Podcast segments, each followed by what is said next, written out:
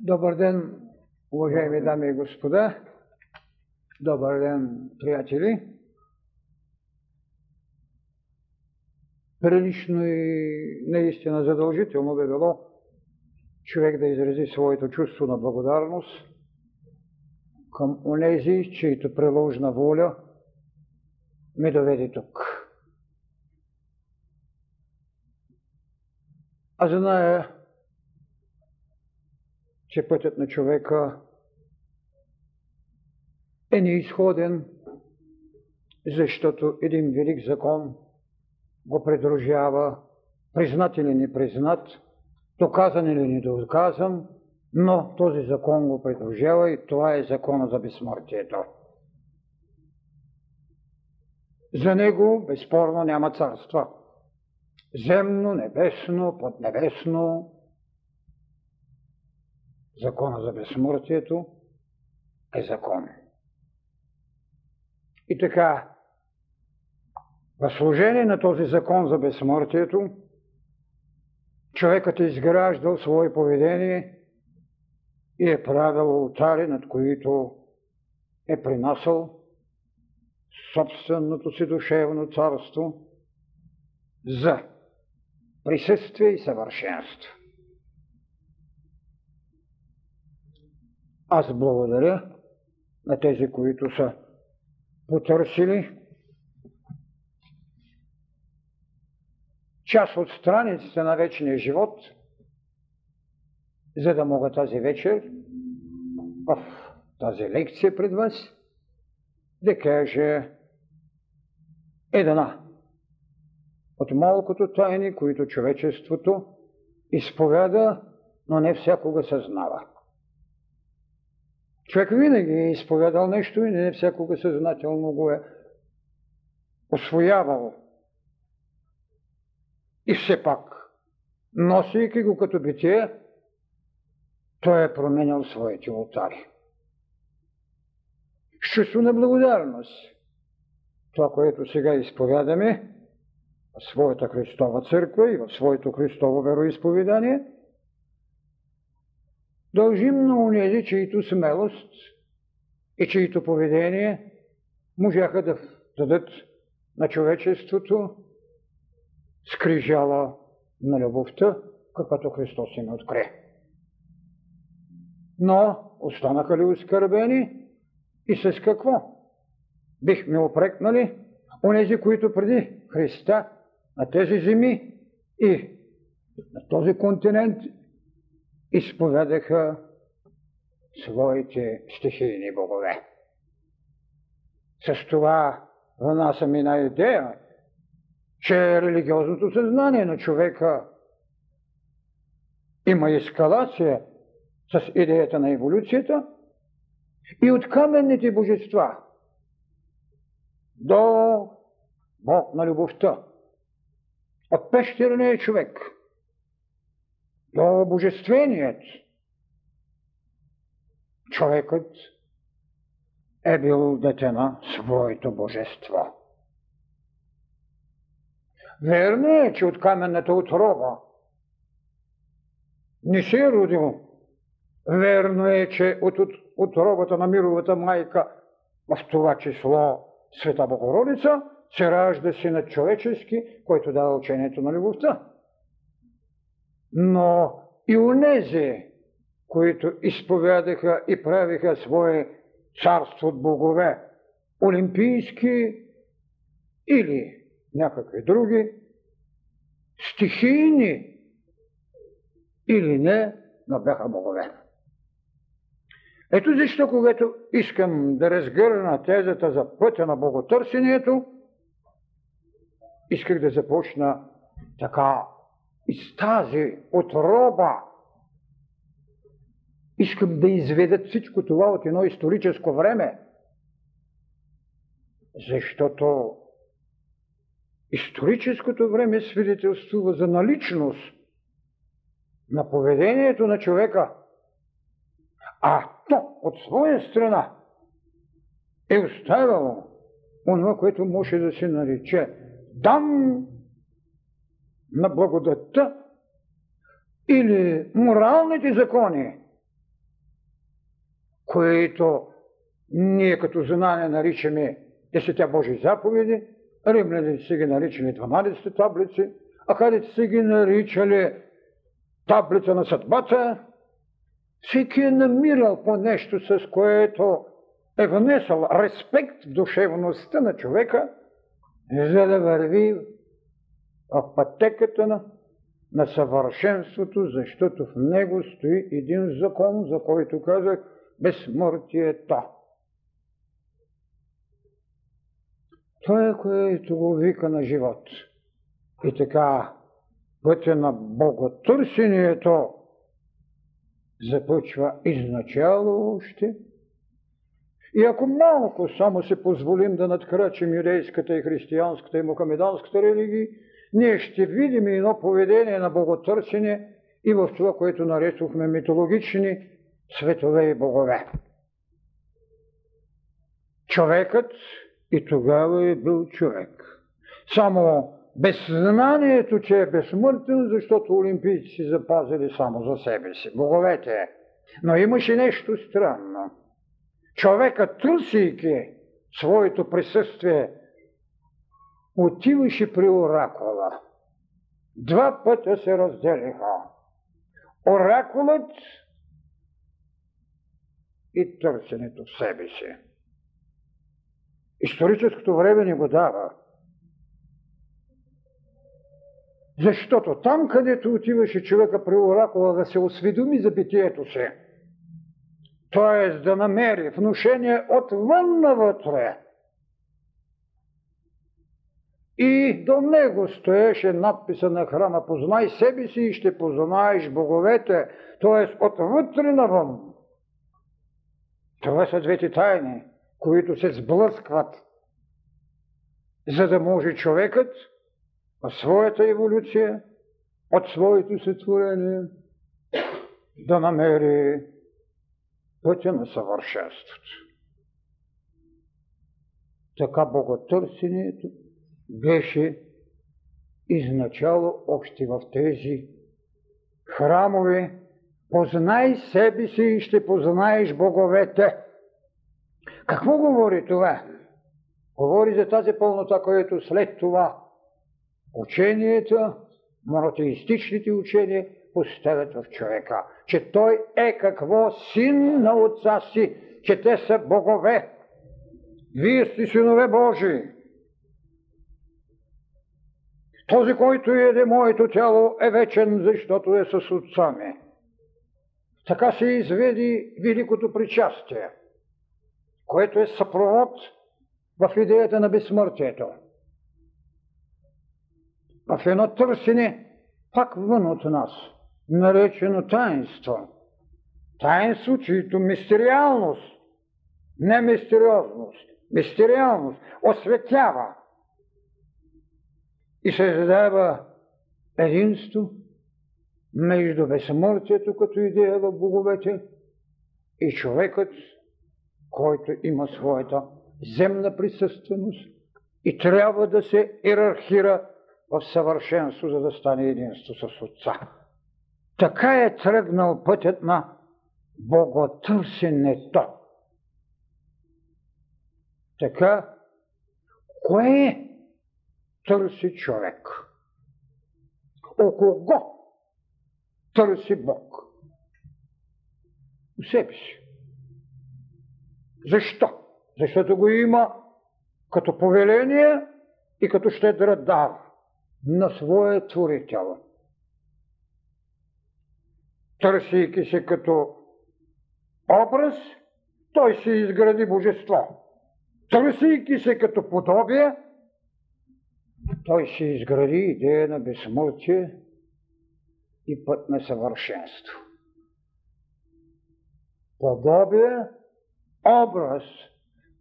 Образът е това, което даде, подобието е това, което рече Сътворих човека от пръст.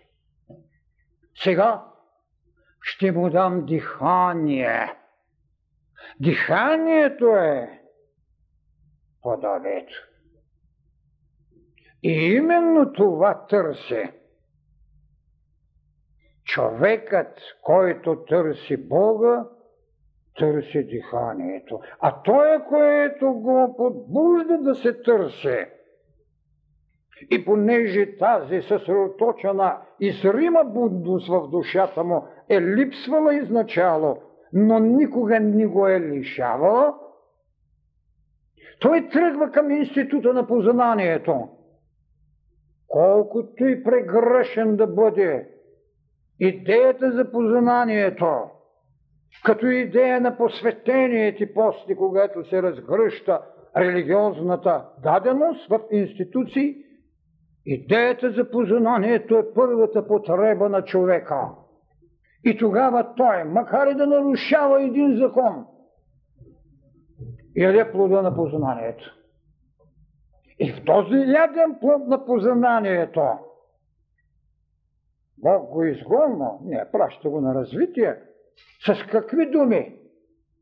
Адам и Ева ядаха от плода на знанието, на дървото на познанието и станаха като нас богове да знаят, що е добро и зло. Има ли по-добро свидетелство от това, че знаейки, що е добро и зло, те са богове? Тогава Адам слезе. Тогава Адам беше пратен. Слезе от своят мисловен свят, от своя рай.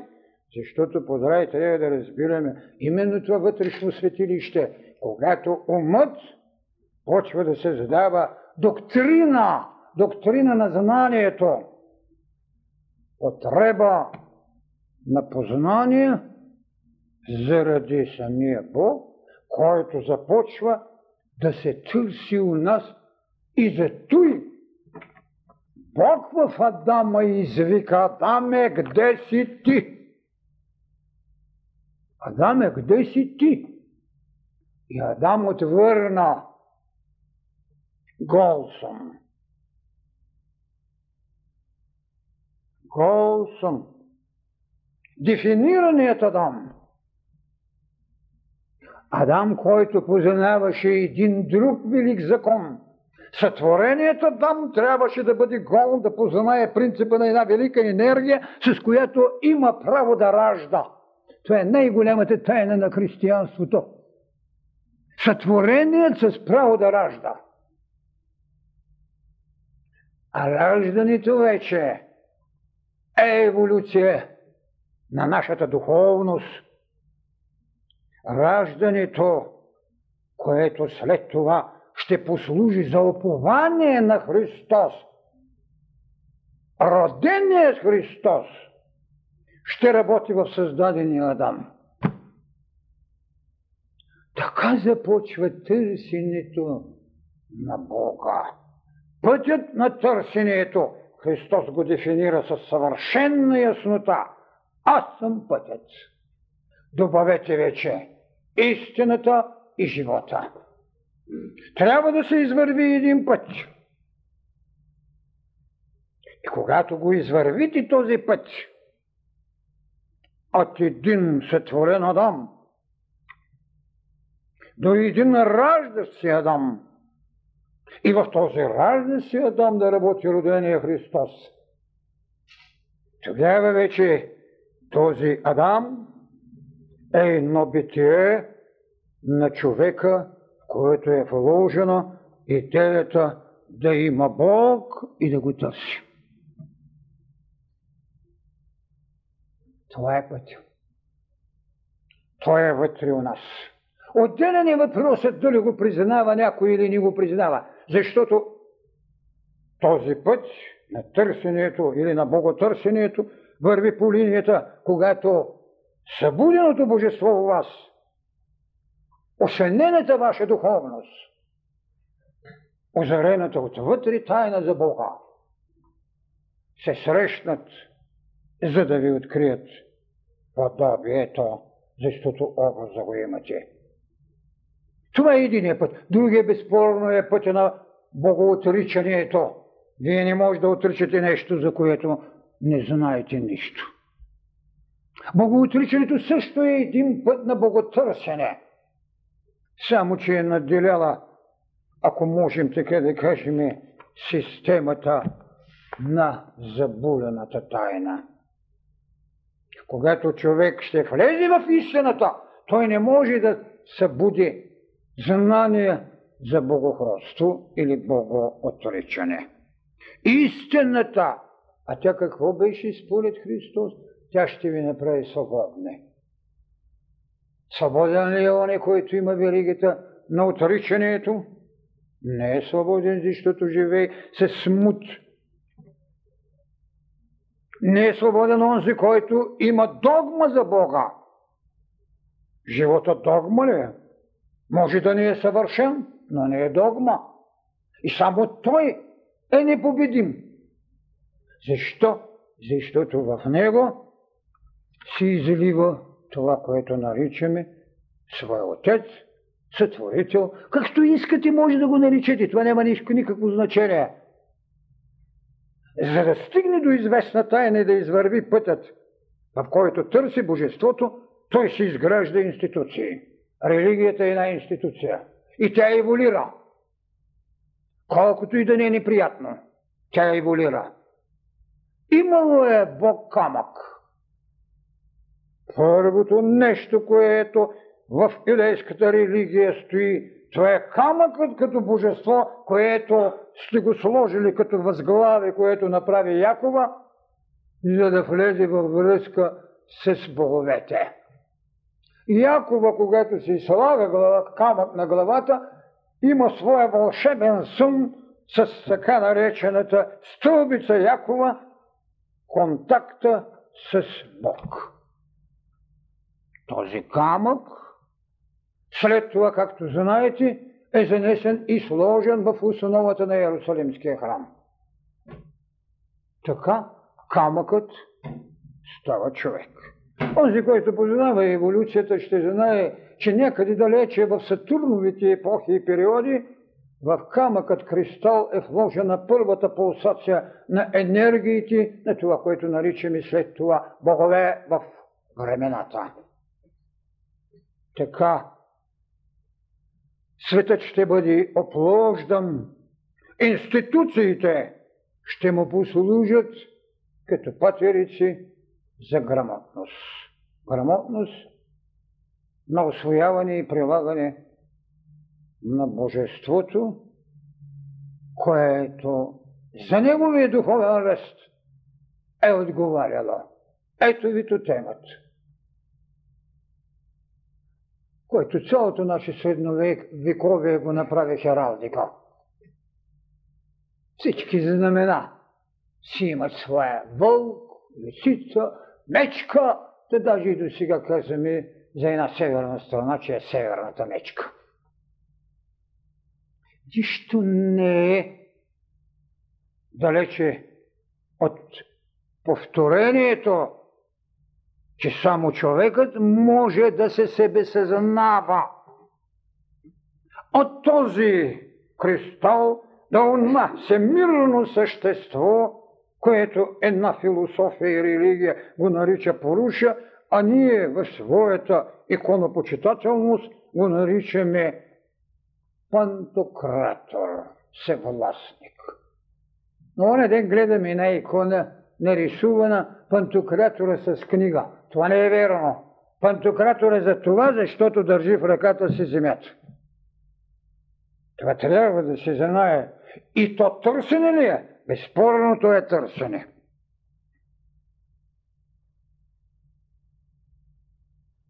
От темната до всемирно космичното божество се изживяват в съзерцание. Къде се е търсил в тотемът човекът? Търсил се е в това, че когато яде тотемът, той става събожествен и равен на Бога. Какво не прави Христос? Сублимира идеята на тотемно яденото животно в присъствие на хляб и кръв и вино, като съпричастност на Великият. И се търси човекът в ино таинство. Набира своя Бог в таинството, както темният изповедник го е намирал в своето животно. Така институциите, така учителите, така таинствата са водили човекът към това космично съзерцание и са утвърждавали идеята за своето безсмъртие. Тогава се редуват в историческа броимост духовни и религиозни учения, които дават на човека съприкосновения и скала на развитие. Така, душата му от една скитница, каквато е Авраамовата, каквато е Яковата, до момента, когато ще се разпъни една шатра, когато ще се направи една скиния, а тя е вътре у нас. Блуждението на желанията ни, блуждение на мислите ни. Са точно тези скитания, това търсене. До момента, когато от разпънатата скиния, където е сложен един вътрешен завет, завета винаги се крие. Защо? Защото е тайната да знаете Бог какво ви е казал. Ще дойде ли до този момент? Ще дойде. Кой ще го направи? Чак християнството успява да го направи. Чак Христос може да каже Аз и Отца сме едно. Иначе, дистанцията между Бог и човек и като институции, и като методика на работа в съзерцанието е проблем на търсене. Търсете, ще ви каже Христос. Искайте, дадем втората тайна. Яков само търсеше. Авраам само търсеше. Мойсей поиска. Но само Христос на почукването отвори вратата. Вие сте богове. Така Бог в човека извърши и върши една голяма борба за истина. А тя, според думите на Христос, е която ще ви направи свободни. Точно когато знание получи, що е добро и зло, Адам получи ограничение. Слези от рая, за да си направи първият ултар в признание и служение на Бог. Започна неговата еволюция и, както казах, от сътворение започна раждане. От раждането дойде онзи, който бе роден. Така, тръгнахме към изходът. Мойсей им направи скинията. Това беше проблема на искането. Искане да се избавите не само фигуративно, не само ако щете реално от египетско робство, а и духовно искане за свобода за свобода от многобожието, което Египет им даваше като секудневен хляб. Но само Христос можеше да им даде посветена врата към небесата. До него имаше Адис. Къде се търсеше човека в своето богове? в Плутон, подземният Бог, Адиса, не се търсеше в небесата. Това търсене, което Христос поднесе на човечеството, с идеята на посвещението за небесно царство, това беше врата за небе. Когато таинствата им даде, той им направи дом на божество в самия човек. Дом на божество. Той трябваше да се потърси вътре в себе си. И затова той ще бъде наречен логос, т.е. синовност. чак когато можеш да бъдеш синовен, тогава си намерил отца си, тогава в твоето боготърсене идеята за оракула ще отпадне, защото се намерил в себе си и така събудени отвътре навън е първата светлина, с която може да се тръгне в битието на боготърсението. Така конфликта на човекът за раздялата. Тя започва пак в своята полярност.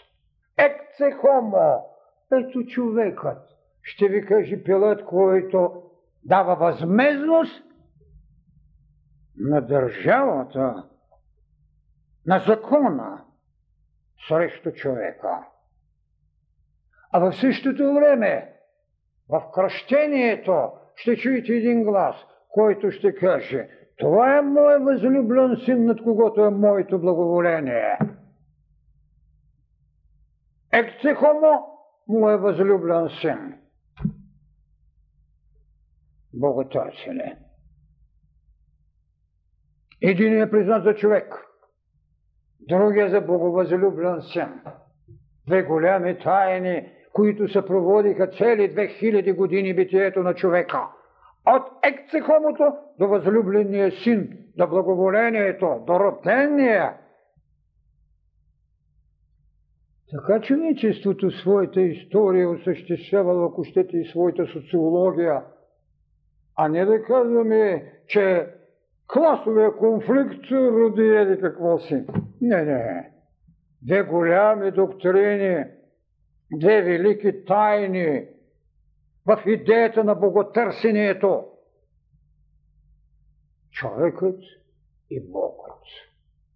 И те са едно и също. Защото този, който бе наречен в социологията, ето, човекът ексехомо, той беше същия, който възлюблен беше на Бога си. Това ли е човекът? Това е търсещия човек. Голямата тайна. И тогава ние ще познаем, когато на един просек му отпуснеш камъката, той не годува. Той не знае, че в тайната на камъка се крият всички минали животи. И така, възправеният срещу себе си човек. Воден от харизмата на възлюбленият. Тогава този възлюблен, който бе наказан като обикновен човек, като разбойник, извърши това, което боготърсещият чакаше извърши Голгота. А какво е Голгота? Великото таинство да трансформира страданието в развитие, да изведеш хилядолетния живот на човечеството в двобой между дух и материя. Ексе хомо, ето благословенният мислен, в двобоят между дух и материя защото разпятието не е нищо друго, освен това. И когато духът побеждава, той се демонстрира в тайната на Възкресението. Боготърсещият рече, радвайте се, аз победих светът. Това е боготърсещият. Когато си стигнал, извървял ли на Голгота, когато на кръста си сложил дух и материя и си победил материята, тогава ти можеш, както го рече той, аз и той сме едно и също. Ексехомо винаги ще има своят тъжен, тежък път. Милостинята няма да го удовлетворява, но негодованието на просека от малостинята е обидна. А алчността не е само качество на просека, тя е и на царят. Когато ги победят, Тогава ще каже това, което един голям учител на времето каза. Аз прося не защото съм беден, аз прося за да науча другите да дават. А боготърсението да дадете себе си, както казва Христос, живота си за ей тези малките, вие сте получили Царство Небесно. Така, нямаме основание да бъдем смутени, когато искаме да се качим на своя Олимп. Имаме основание да не го думаме, че някой казва, че е невъзможно. Няма невъзможно. Затова Христос каза, вземете кръста си и ми следвайте. Защо? Защото сте не само образ, но и подобие. Търсете се. Търсете се и се намерете. Защото святото ще оплоди мировата майка. Святото. Е ли е в наличност във всеки го? Да. Всеки е една бъдеща плодност, е една бъдеща майка, която ще даде битие на човека като предречие. Точно плода на мировата майка е предречието на онзи, който става мировата личност. Предречието. Тогава отират на Адам за познанието е нашето вътрешно причастие, с което сме посветили едно голямо битие в служението да го търсим. Аз съм пътят,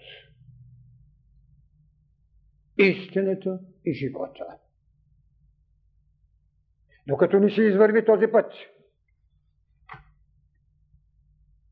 не може да вдигнете завесата на своето предишно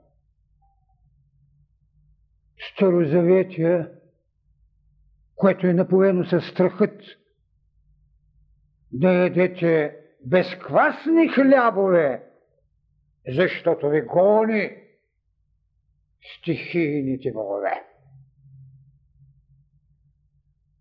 Безквасният хляб е израз на страха.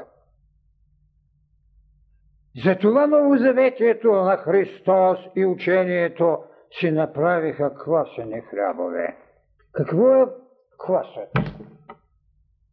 Онази сол, за която Христос им рече, вие сте солта на живота, т.е. учението. Без учение вие не можете да потърсите Бога. Можете да правите метани, може да правите обряди, но не може да го намерите. Това е учението.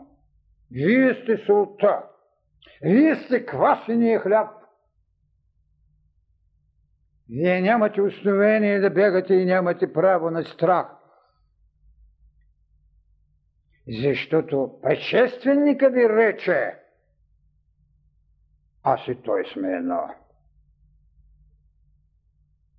Това, което учите дават, не е знание. Това е ориентиране. Това е реакция, но не е прозрение. Потребно е, защото хилядилетие в търсението на Бога човекът когато е получил очи, се е отделял от стадото. А стадният човек не може да бъде индивид. Не може да бъде личност. И най-голямото благоволение, което еволюцията е дала на човекът, и това, което Бог рече на своето изпипано от ръцете му тяло на Адама, беше да му даде дихание, а след това да се погрижи, че за него не се намери помощник. И го раздели. И го раздели. И му създаде Ева, което буквално значи живот. Признание на другия в себе си. И така, когато признаете другия в себе си, вие ще поддържате, ще потърсите уплодителя, който може от вас да ражда. Ненареченият. Брахман, както го наричат индийците, абсолютно за който не може да се каже нищо, но той ще ви създаде Брахма или както при нас ще ви създаде Адама или Логосът Христа. Духът. Вярата на откровението. Пошепната от вложения в нас. Затова винаги казвам, че когато казват Адам е къде си, това е Бог, който в Адам пита къде е Адам на който има вложено дихание и който се съзна в двуполюс и безспорно започна своята еволюция. Доход на вечния у нас. Когато се опитваме да даваме свойства на Бога, вършим едно голямо оскърбление, то може ли Бог да има свойства? То е толкова толкова непристойно, толкова небитейно. Бил съдържител, бил всемъдър, бил всемогъщ, всезнаещ, неизменен, премъдър, преголяма любов. Че защо му се? Това е нашето искане в своето боготърсене, в идея за свобода от смърт. Идеята за свобода от смърт му предписва качества, с които ние можем да се доближим и да, да кажем, ето настигаме го. Ние станахме мъдри, ние сме се любими.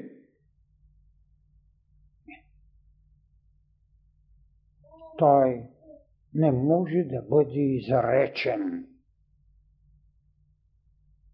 Затова Едуард Тейлър, един от голямите класици на мисълта, ще ви каже на голяма тайна. Какво е еволюцията на човечеството? Еволюцията на човечеството е развитие на теологичните идеи, т.е. боготърсене теологичните идеи са еволюцията на човечеството. Ей тази малка разходка, която ви направих от тотемното божество до единството ни с Отца, до онази иерархия, през която трябва да минат след това човешките съзнания, религиозните потреби, чрез институции и форми. Така, в тази пътека на боготърсението ще дойде идеята за сътворението, ще се сътвори светът и в него ще се сътвори човекът.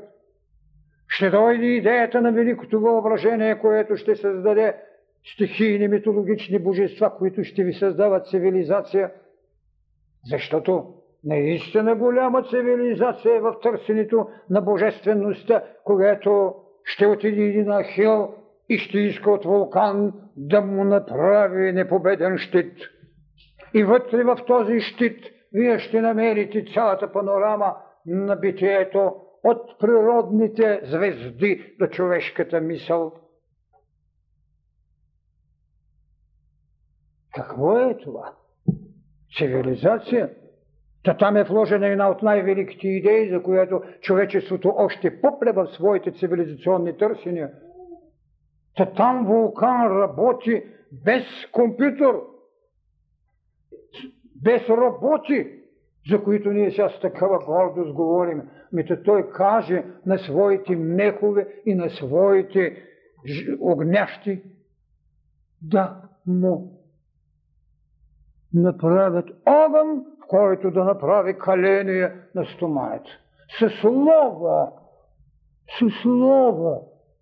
Преди хиляди години в митологията стои великата тайна. Так тогава, когато говорим за постижението на цивилизацията, да не оскърбяваме цивилизацията на боговете. Защо? Ами защото те са същите богове, които с човеци. Само с една разлика, че те вършиха човешки неща на земята, то понякога по-лоши, а Адам и Ева слезаха да вършат Божии неща на земята, за да могат да се върнат своя отец. Боготърсене цивилизация. Това, което Божеството вулкан остави на човечеството, не е достигнато. Само с едно слово той задвижваше своята цяла голяма работилница. Тогава ще видим наистина ли са създавали въображение за цивилизация. Че какво е на вълшебно колимче, ако не е една ракета, която сега ви каче на планетите. Затова много е прав Тейлър. Много е прав.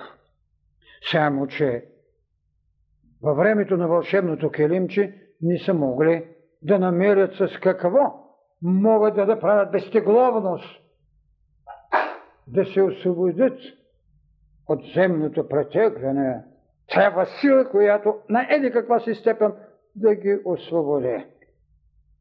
Но идеята стоеше. Еволюцията на човечеството е развитие на теологичните идеи. Защо? Защото човек се търси Бог и Бог се намира в човекът, за да може да каже, че боготърсенето не е само търсене на Бога, а и на сътвореното от Бога. Така, Яков става Израил, т.е. мироносец. Ето ви промяната. Намирайки се в един стадий, не става още божество. Зато и в тяхната религия е забранено да произнесете името на Бога. И как да го търсите? Но става от Яков, става Израел. Тоест, намерили друг стадий. Намерили друга гама, в която пише друга песен. Песен на миротворец. От идеята на тази духовна вълна на митологичните същества – в която безспорно можем да намерим много, много неща. Защото там вие безспорно може да намерите прочутие, и аз се го наричам дребен хитрец, Одисей, който може да измисли, да употреби религията като социална сила на измамата. Никой не беше употребил не е така зловещо, както той – ще подарим на троянците кон, в чието отроба ще скрием 40 души, то след това да ни отворят вратите на крепостните стени. Касандра не беше чута, Лаокон беше опасен от змии. Хита на възприемането, а безспорно изграждането ултари на служението ще върви ще дойде духовната вълна на правдата. в светът, тя ще се откъсне от митологичното съзнание и ще се демонстрира в едноможие правда, която имаше повече възмезден характер, който ерархия на развитието. Ще ви даде Моисей, ще ви даде Буда. Ще се изработят вътрешните измерения и забраната да споменете името на Бога. Ще ви се създадат повели, с които вие ще влезете в живота като грешници. Това беше тежката верига на човечеството в неговата еволюция на боготърсенето. Учението за правдата, което Христос с една изумителна тънкост можа да отхвърли. Който е праведен да хвърли камък. Оказва се, че никой не е праведен. И никой не е безгрешен. Възмездието срещу нарушението се получи чрез една нова формула. И аз не ти осъждам дъще. Прощавам ти, но повече не греши. Виждате как влезе една нова идея. Идея за приближаване на човека към мужеството, защото прощението е благодатен дар, харизма, ако можем да кажем и така, на човека към човека. Ако в другия вие не видите Божеството и Бога, ако ти, който до теб е твоя брат, не го обичаш, как ще обичаш Бога? Тогава той им даде духовното знание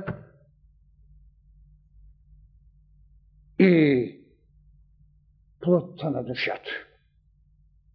Този, който даде душата си за някого, той е спасен. Той. Да положите душата си за някого.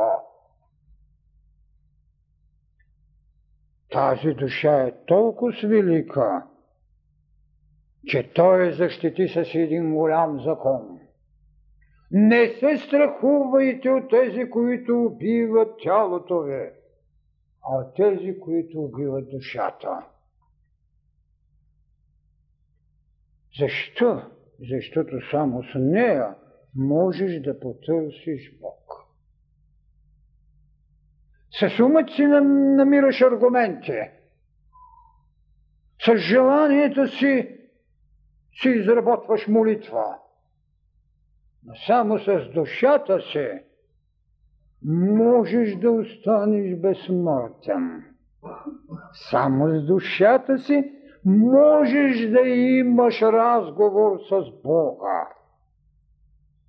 Само с нея може да се търси Бог.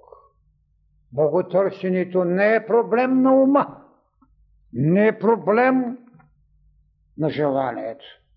Това са постъпи, с които човекът се приближава в своите храмови таинства и поведение. Душата е. Тя е, която е спасителната. Да положиш душата си. Да браниш душата си. Ако е това, което може да убие душата – това, което са изброили като седем смъртни или безсмъртни грехове, няма никакво значение. Онова, което може да ви направи така както цяла една религия в лицето на католичество рече, целта оправдава средствата. Ако това не е безбожие, и далечени от Бога, не търсени от Бога. целта да ви оправдае средствата. Тогава лесно можете да възприемете боготърсене ли е така наречените кръстоносни походи. Или не? А идеята за изкуплението къде отиде? Проблем на боготърсене ли е или е морална стълбица, по която човечеството трябва да върви? Едновременно. Защо? Защото е оставя Христос. Христос ви дава една идея за изкуплението, за да ви каже, махаме веригата, която ви е натрапана в хилядилетните религии, за да бъдете свободни, когато ще избирате и търсите своя Бог. Това е голямата тайна. Изкуплението. Но, за съжаление, то остава само като слава. Къде е свободният човек, изкупен от Христа? Къде е този голям двобой между небе и земя? Между съпоставката на Твореца небе и земя, къде отидеха? Този, който беше земя, им показа, че е небе, защото възкръсна. А този, който беше небе, им показа, че е земя, защото се въплоти. Това е път на боготърсението. Така че човекът винаги може да намери в идеята на разделянието идеята за целостта. Не само за себе си небе, не само за себе си земя, не е само за себе си божество, не е само за себе си човечество. В тази раздяла стои целостта, която толкова красиво трябва да повтарям. Аз и Отец сме едно. И това изкупление, което направи, тази тайна, която им откри, и с която им създаде религия, религия на убеденост, че тяхният отец е вечен и безспорен. Така боготърсението ще стане една голяма идея, която се демонстрира през всичките истории. Потоп. Боготърсене ли е? Грешно човечество ще го унищожавам. Добре, унищожавай го. Но си оставаш един, който да те търси. Остава си Ной. Разделяш пак небе и земя и ги събираш в един Ной. Но и какво направи? Слези от своя ковчег и направи ултар и благодарствени дарове. Добре, новото човечество от Ной. Грешно ли? Не е съвършенно, не че е грешно. Не е съвършенно. В несъвършенството не виждайте друго, освен боготърсене. Това трябва искам да разберете. За това човекът се причинява в своята потреба, а не в отчаянието. Защото страшно е, когато го нападне отчаянието и безпътието. Така, вече трябва да знаем, че и потопът, който разделя небе и земя, ги събира в една велика идея. Така ще се дойде до идеята на харизмата. Благодатната харизма, която свидетелствува за наличие на вечният чрез своите пророци, голями или малки, няма никакво значение, чрез усинението, което е отвън навътре, това, което Святия Дух дава, и чрез Бого откровението, което е отвътре навън. Ето, че се стига до една от висшите форми на боготърсението. Но това, което се демонстрира в пророчеството, още не е нито първият знак, разбира се, най-малко може да бъде последният знак на богонамирането. Затова в иерархия на харизмите ще стои богооткровението, което е наистина намиране в Отца. И само две голями откровения в историята са знайни.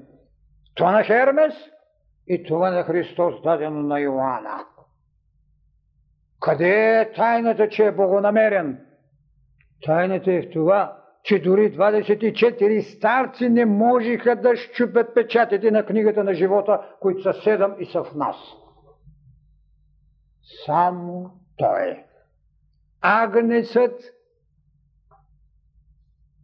богонамереният, който изрече, че аз и отца сме едно, само Той 24 старци си пееха там Свят, свят, свят, свят Отец, свят, свят, но не можаха да чупят печатите. А той, този, който намери Бога, който рече, че са едно и също, той можа да щупи и седемте печата. И създаде идея за битие ново, за нов Ерусалим, за нова култура. Ето е иерархия на търсенето и намерението на Бога. От първичния камък, който послужи на възгла... за възглаве, до храмовите, които са толкова спишни и красиви, от тотемното ядене на причастието до светостта на потира, от потопът до възкрешението, от харизмата на пророка до богооткровението.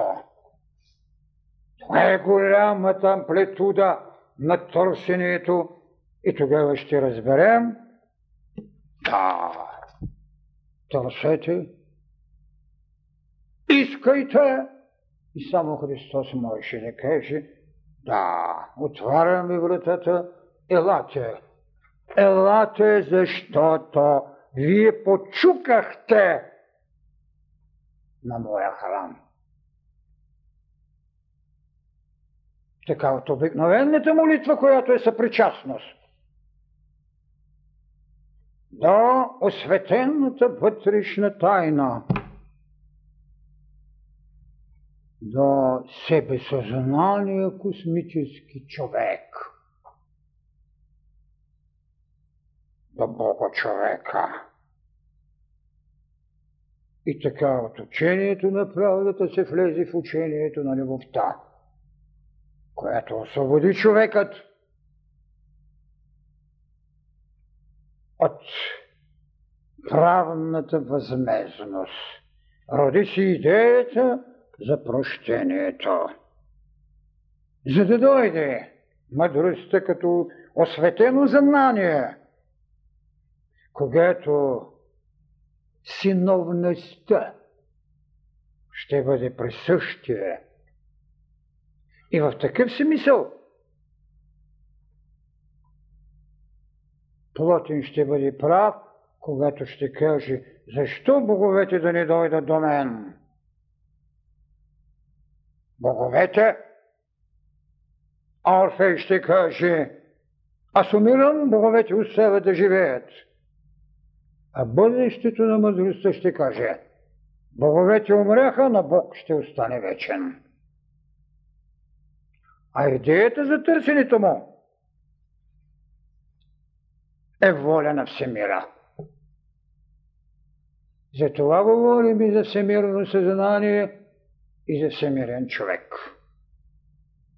И той не може да има друго битие, освен мъдростта като мирово битие, като мирово битие,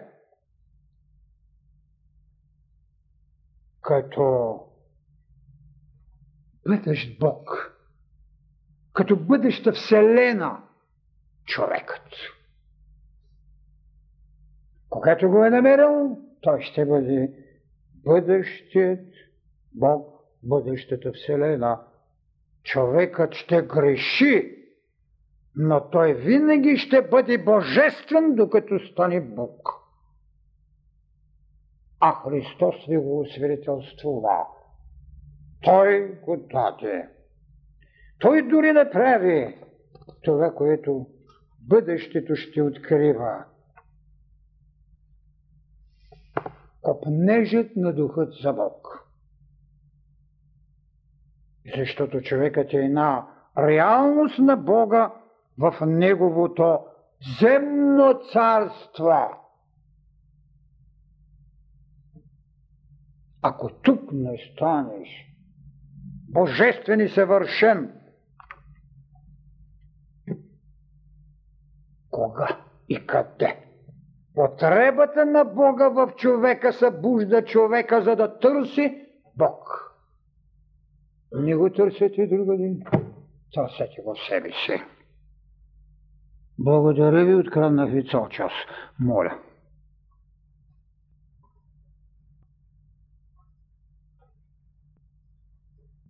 Е, сега, последно време почва едно движение за обединението на католицизма и православие. Да. Обаче, нека се проличават тенденции, че това обединение ще бъде а, така под егидата главна на католическия папа. По-късно почна другото движение за сега на обединението, премиряване, обединение на християнството и мусулманството. Знам пред това как ще стане това, когато в Алжир всяка седмица колят хората да, като, да, като овци. Добре, благодаря. Мили приятели, наистина въпросът е много навременен и много болен. Идеята за обединение на християнските църкви не е проблем само на нашето време сега. Нито пък може да се каже, че това обединение може да стане под егидата на католическата църква, защото екуменическото движение, за което именно това върши Световния съвет на църквите, има повече, може би, от 50-60 години съществуване и още 25-6 година българската църква присъства на тази сборност за решаване на проблема между църквите, померението им. И то безспорно това водачество се приема повече най-напред от протестантските църкви, нали, защото те се считат за обновителни и всъщност това, по същина това не е вярно, че са обновителни, защото те се освободиха така както мотивирано може да се каже, реформацията направи своето негодование срещу индулгенцията и инквизицията, но в същото време се свалиха много от дрехата на тайнствата в приложение на църквата. Тоест, Пет от таинствата се свалиха от употреба. Така че протестантизмът във всичките му разклонения на лутерианство, на калвинизъм, на цингализъм, а в последствие вече и на тяхните рожби, опростиха идеята за таинството, което е приложение на практичния ум, но не и на ирационалната тайна на църквата. За така в столетие църквата в нейната най-силна част, въпросът с тайнствата, въпросът с догмата, загуби за тях стойност, зато и се потърси тази идея за обединение – но православието излезе със свои тези поведе няколко събора, но не от всемирен характер, каквито са всемирните събори или вселенските събори. В същото време тезата на протестантите беше, че големият сатана е в Ватикана, т.е. самия папа. Така че не можеха тогава да търсят померение с сатана. Най-натрапената и най-жестоката мисъл, която направи протестантизма, това е да даде първествуваща роля на действието на сатаната. Това е бедата, която човечеството изживява. На всеки ъгъл при тях се говори, че те са жертва на сатаната. Те са заблудени от сатаната. Не може така. Ситенете си изигра ролята, отдавна му сложиха цилиндър, няма му копитото и прочее, и прочее. Дайте да се разберем. Но, идеята за екуменическото движение след Втората световна война, след Първата световна война, почва да слага своите търсения. След Втората световна война продължи на своето така поведение да търси помирение. В това време нашата църква в лицето на източните православни водена, разбираше, от руската църква, отказа съдействие и съработване. Въпреки, че до известна степен Цареградската църква, първенствуващият интерпарес, както го казваме, равен с другите наши църкви, самият патриарх Цареградски игра въздържана роля. Много късно, след като се считаше, че това е шпионска организация на западните сили, руската църква, по-скоро руската държавна политика, разбира, защото църквата беше така както при нас, няма що да се лъжим, реши да влезе и някъде там от към 53-та година влезеха в това и с отлика от тези, които бяха шпиони, ние направихме масовата шпионска организация вътре. Но, померението в сектите, които се, т.е. секторите, които се образуваха там, за отработване, признание на известни догмати, сваляне на кръста и иконите от е, съответните тяхни протестантски църкви, който не може да се надмогне. Отричане на светците, който също не може да се надмогне. Това пък, което католическата църква, която след това и тя влезе в съдружие да се търси екуменическото, т.е. Световния съвет на църквите да се събира. Папската непогрешимост. Безпогрешното зачатие на Дева Мария. Вижте, това са неща, които познавачен на богословието, когато се касае за догме, е много наясно. Така че всичкото това движение, за което се разшумя и което през времето на на социалните реалности, наречени социалистически страни, тръгна да прави известни неща, не даде никакъв резултат, а те, понеже са вече световна организация, имат и световни, така да се каже, банки.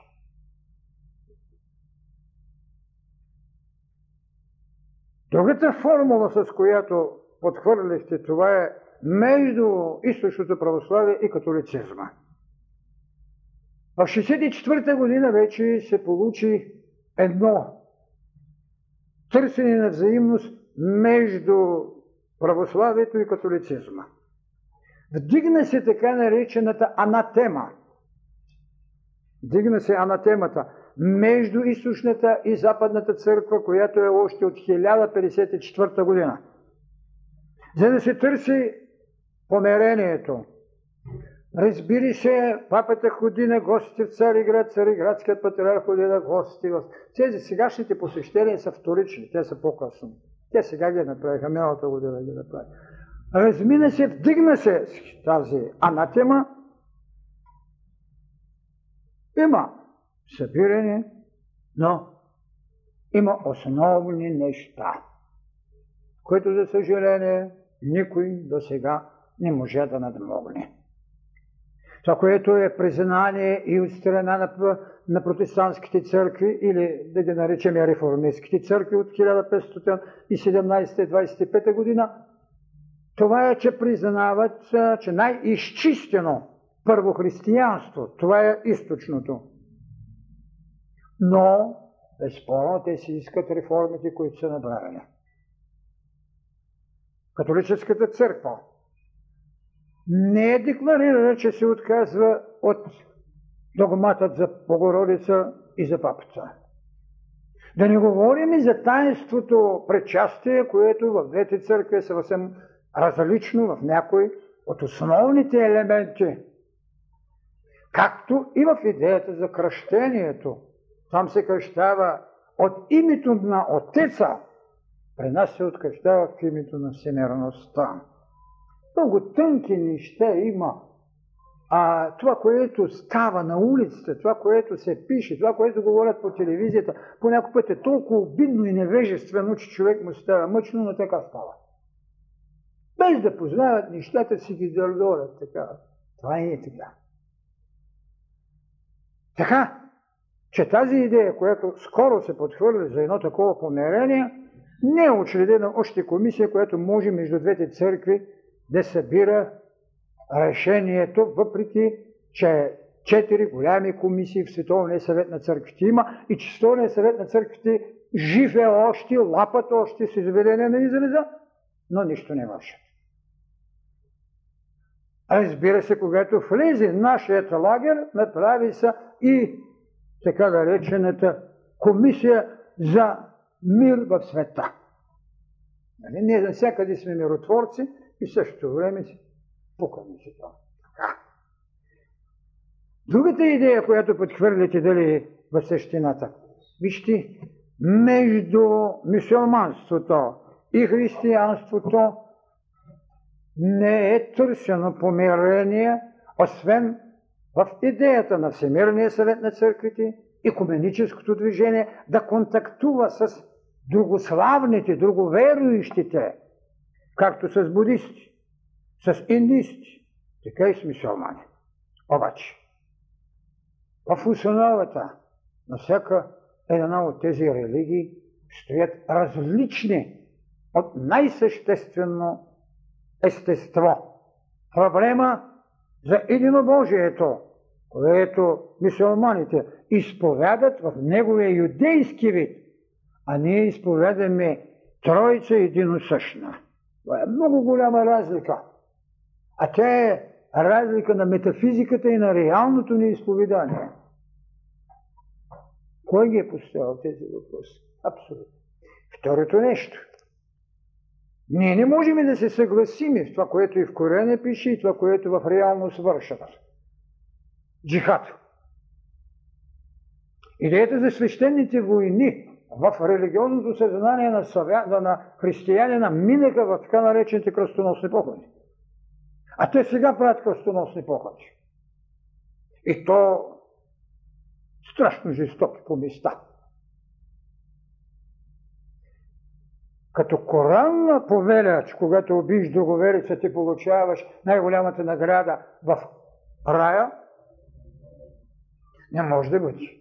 Като метафизика, единобожието, което имат, Аллаховото единобожие, с нашето триединство, което е много ново в световната култура, тази идея, бих казал, не е добре даже дадена, тя е едно велико съкровище. Следователно несъвместимостта в същината. От тук нататък в обредите.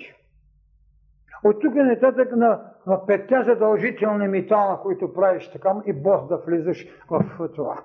Липсата на икони. И това други неща.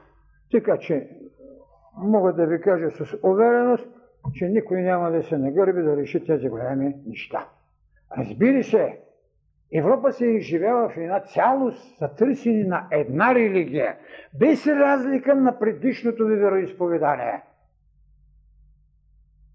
И може би точно това, което направи пък Христос след това. Защото Христос е в царство на единобожието, но и в царство на многобожието. Цялата империя римска, целият континент европейски е каменни божества, колкото искате.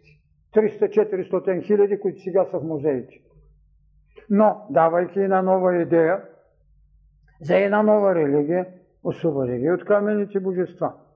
Идеята да се търси една религия, можем да кажем и на мъдростта, или както на времето обществата подхвърлиха без разлика на религиозно убеждение, без разлика на цвят, не това, за което правят екуменическото движение, не. А това, и което каза, няма религия по-горе от истината. Тогава вече вие сумирате идея, която може да бъде изповедание. Но за мен е да се прескочи голямата река на, духов... на мъдростта. Това значи да се мини една иерархия по-рано, преди човечеството да е озрело за това. Знание. Не само простим, Господи, а научи ни. Така че въпрос е за едно сътрудничество между мисиоманството и между християнството, бих казал, че малко е утопично, но една идея за общност би било нещо съвършено друго. Това е което може да се каже в съвършено кратко за това състояние. Макар, че сега в мисиоманството тук у нас се борят две велики мюфтийства и едно трето, което сега се сформира, трето велико мюфтийство на българо-мухамеданите. Разбира се, че у нас нямаме измерения, нито пък прецеденти на фундаментализъм. Но във всяка дневна информация и по телевизия, и по радио, и по вестници, вие ще намерите това, което безспорно за лъжи се говори. Така че, докато те не овладеят своя фундаментализъм, не може дори да се приеме идея за сътрудничество, за да ни се поощри, че християнството е в готовност да подпомогне изтъпленията на мисионарството. Благодаря.